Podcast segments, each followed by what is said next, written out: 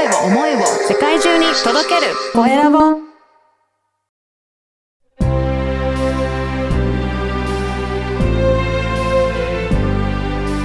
経営者の志。こんにちは、コエラボの岡田です。今回は動物性不使用の体に優しいおやつ教室をされていらっしゃる、えー森崎えりさんにお話を伺いたいと思います。森崎さん、よろしくお願いします。よろしくお願いします。まずは自己紹介からお願いいたします。はい。と、愛知県豊田市在住の森崎えりと言います。えっと、動物性不使用と小麦を使わない体に優しいおやつ教室をうん対面とオンラインでやっています。おーはい、これの動物性不使用ということは何でできているおやつが多いんですかね？えっと、主にやっぱ小麦を使わない代わりに米粉は主に使ってます。はい。ねで、牛乳とかの代わりにやっぱ豆乳ですとか、他に代用できそうなもの。うん。うん。なので、大豆製品が多いです多いですね。米粉と。うんはい。やっぱり大豆とかお米は体に優しいっていうことなんですかね？そうですね。小麦はやっぱり、あまあ物価がね、うんうん。ちょっと上がってるっていうのもある背景にも、体に対しても、なんていうんですかね、消化不良、私もそうなんですけど、うん起こしやすかったりとか、消化するのに体に負担がかかりやすいってことで、うん、米粉、うん。うん、大豆の方も、そうですね。やっぱり大豆は一番、本当に乳製品はやっぱ体にそうか。なんですかね。うん、負担がある方も多いと思うので、代わりに豆乳は、はい、使ってます。ね、確かに乳製品でアレルギー持ってる方もいらっしゃいますもんね。はい、そうですね。うん。うんなん。かそういったことも考えると、もう体に優しい、まあそういった食材でうんおおやつができるっていうことなんですね。はい。これ、何かこういったおやつ教室を始めようと思ったきっかけとかあるんですか？そうですね。えっと、私の地域で結構大型のママサークルがあるんですけど、うん、そちらの方で、まあ、未就園児3歳、大きくても3歳までの子供を連れて、はいパン教室をやりますっていう、え簡単に作れるパンやりますよっていうことで参加したんですね。ー、はい。うん、で、その時に、まあ、大体やっぱ子供たちお腹が昼前ぐらいには空いてくるんですけど、そうですね。うん、その時に作ったメニューが、チョコレートパンだったんですね。もう、はい。うん、チョコレートパンと普通のパンだったんですけど、まず焼けたのがチョコレートパンだったんで、みんなやっぱお腹が空いて、オーブンの前に子供たちが群がってる。うん。ただお母さんたちはチョコレートはまだちょっと開けたくないな。ちそう。っちゃいお子さんにはちょっとね、まだかなってなりますよね。うんうんでもな、なんかお腹が空いてる子供たち差し置いて、出来たてのパンをママが食べるのかっていう。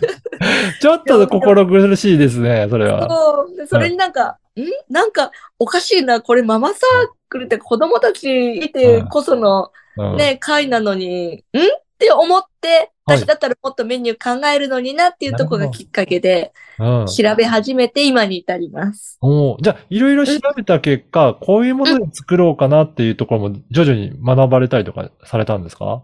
そうですね。そ、今落ち着いてますけど、それまではやっぱり失敗も多かったし、独学でいろいろ調べてもやっぱり、米粉って扱いがちょっと難しい部分はあるんですけど、ど。うんうん、それをやっぱ、あ、これはもう人に聞かないとわからないってことで、先生を近くで探して、うんいで、で、その先生から紹介してもらって、資格を取得したって感じです。へえ。じゃあ、うん今はどういった感じでその教室されてらっしゃるんでしょうか？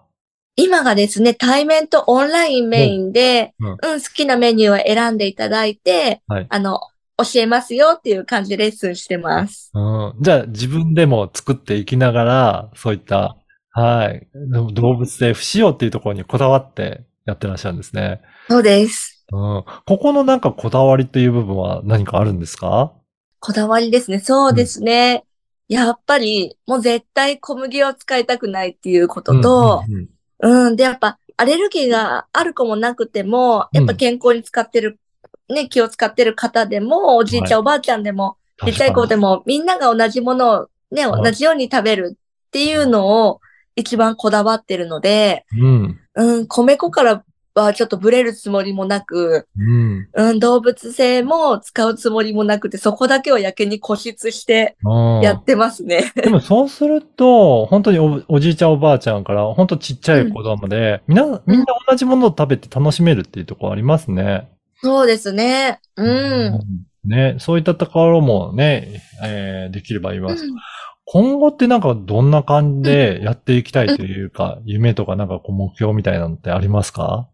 そうですね。今後はやっぱり、うちすごく田舎なんですけど、はい。田舎だとやっぱおばあちゃん一人暮らしとか、うん、老夫婦だけとか、やっぱそういうお家が多いんですね。うん。うんうん。で、まあ、本当に機会が身近であった時に、こう、おばあちゃんたちでとかおじいちゃんで集まってっていう地域カフェをやってる方がいらして、はい。で、やっぱりこういうみんなが集まる場って必要だなってすごく実感したことと、やっぱりそれプラス、まあ、おやつもやっぱり私が作るので食べていただきたい。ちょっとお茶してほっとして、こう、こうみんなで会話する場所を作りたいなっていうのと、あと、そしたら、ママたちもそういう時間が欲しいよねってことで、子供たち話し飼いにできるようなちょっと室内広々ととって、ママたちお茶しつつ、子供たち遊ばせつつ、うん。まあおじいちゃんおばあちゃんもそのと、その時会ったママたちとみんなで会話できれば、うん、いいね。いいかなと思って、ははい。い。なのでそういう場所が欲しいです。ね、素敵な空間ですね。うん、あの、この番組は経営者の志という番組ですので、うんぜひ、はい森崎さんの志も教えていただけるでしょうか？そうですね。私の志は、やっぱりみんなが同じように、同じおやつをその場でみんなで食べたいっうんていうのはもうやっぱりブレることがなくて、うん。うん、やっぱりこの人はこれじゃないと食べられない。この人はこれじゃないと食べられないしなっていううん。のをちょっとなくしたい。おやつだけでねも私のところに来てもらえれば、それがなくみんながこの中から好きなのをみんなが選べれるうんっていうのは、もう絶対ぶれたくないので、そうですね。なんかね、うんその成分によってこれダメだからってなるとちょそうね、かわいそうですしね。そう、うん。やっぱりそういうふうにどれでも好きに食べられるっていうのは幸せですね。本当にそうだと思います。うん。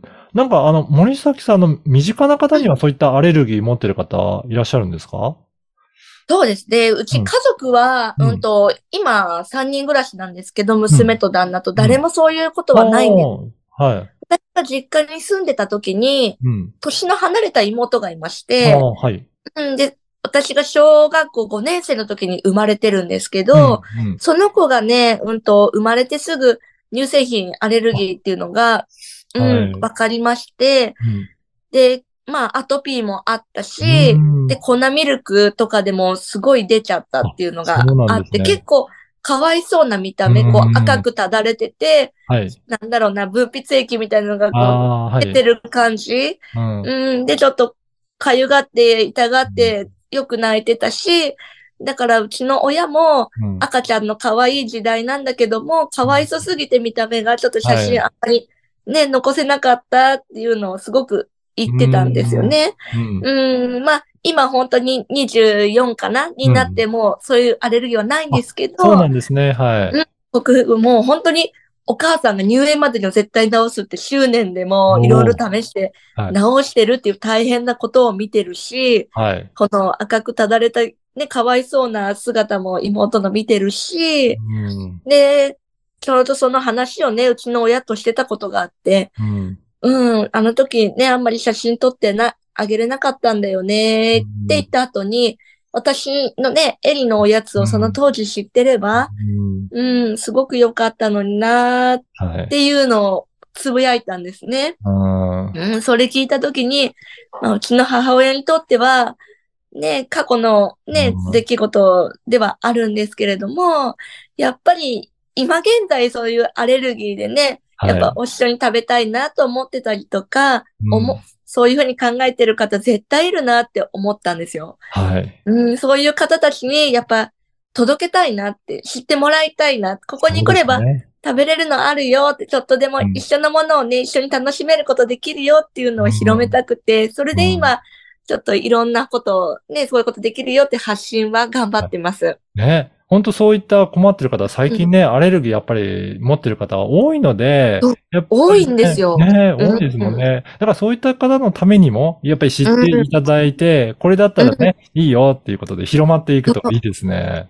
うん。本当にそれはね、心の底から思ってます。いやー、これ、ぜひね、うん。あのー興味ある方、えーこのポッドキャストの説明欄に、インスタグラムと、あとはい、公式 LINE の URL 掲載させていただきますので、ぜひ、はい。はい、えー森崎さんの、えー発信もぜひチェックしてみいただいて、あれですよね、LINE とかで、あの、お問い合わせいただくのもいいですかね？そうですね。結構インスタグラムだと見るのが遅くなってしまったりとか、見逃しもたまにあるので、はい。うん、なので公式 LINE から連絡いただいた方が確実ですね。ね、ぜひ、今日のお話聞いて興味あるなっていう方は、公式 LINE 登録してお問い合わせいただけたらと思います。はい。ぜひぜひお待ちしております。はい。今日は、今回は動物性不使用の体に優しいおおやつ教室されてらっしゃる森崎えりさんにお話を伺いました。森崎さん、どうもありがとうございました。岡田さん、こちらこそありがとうございます。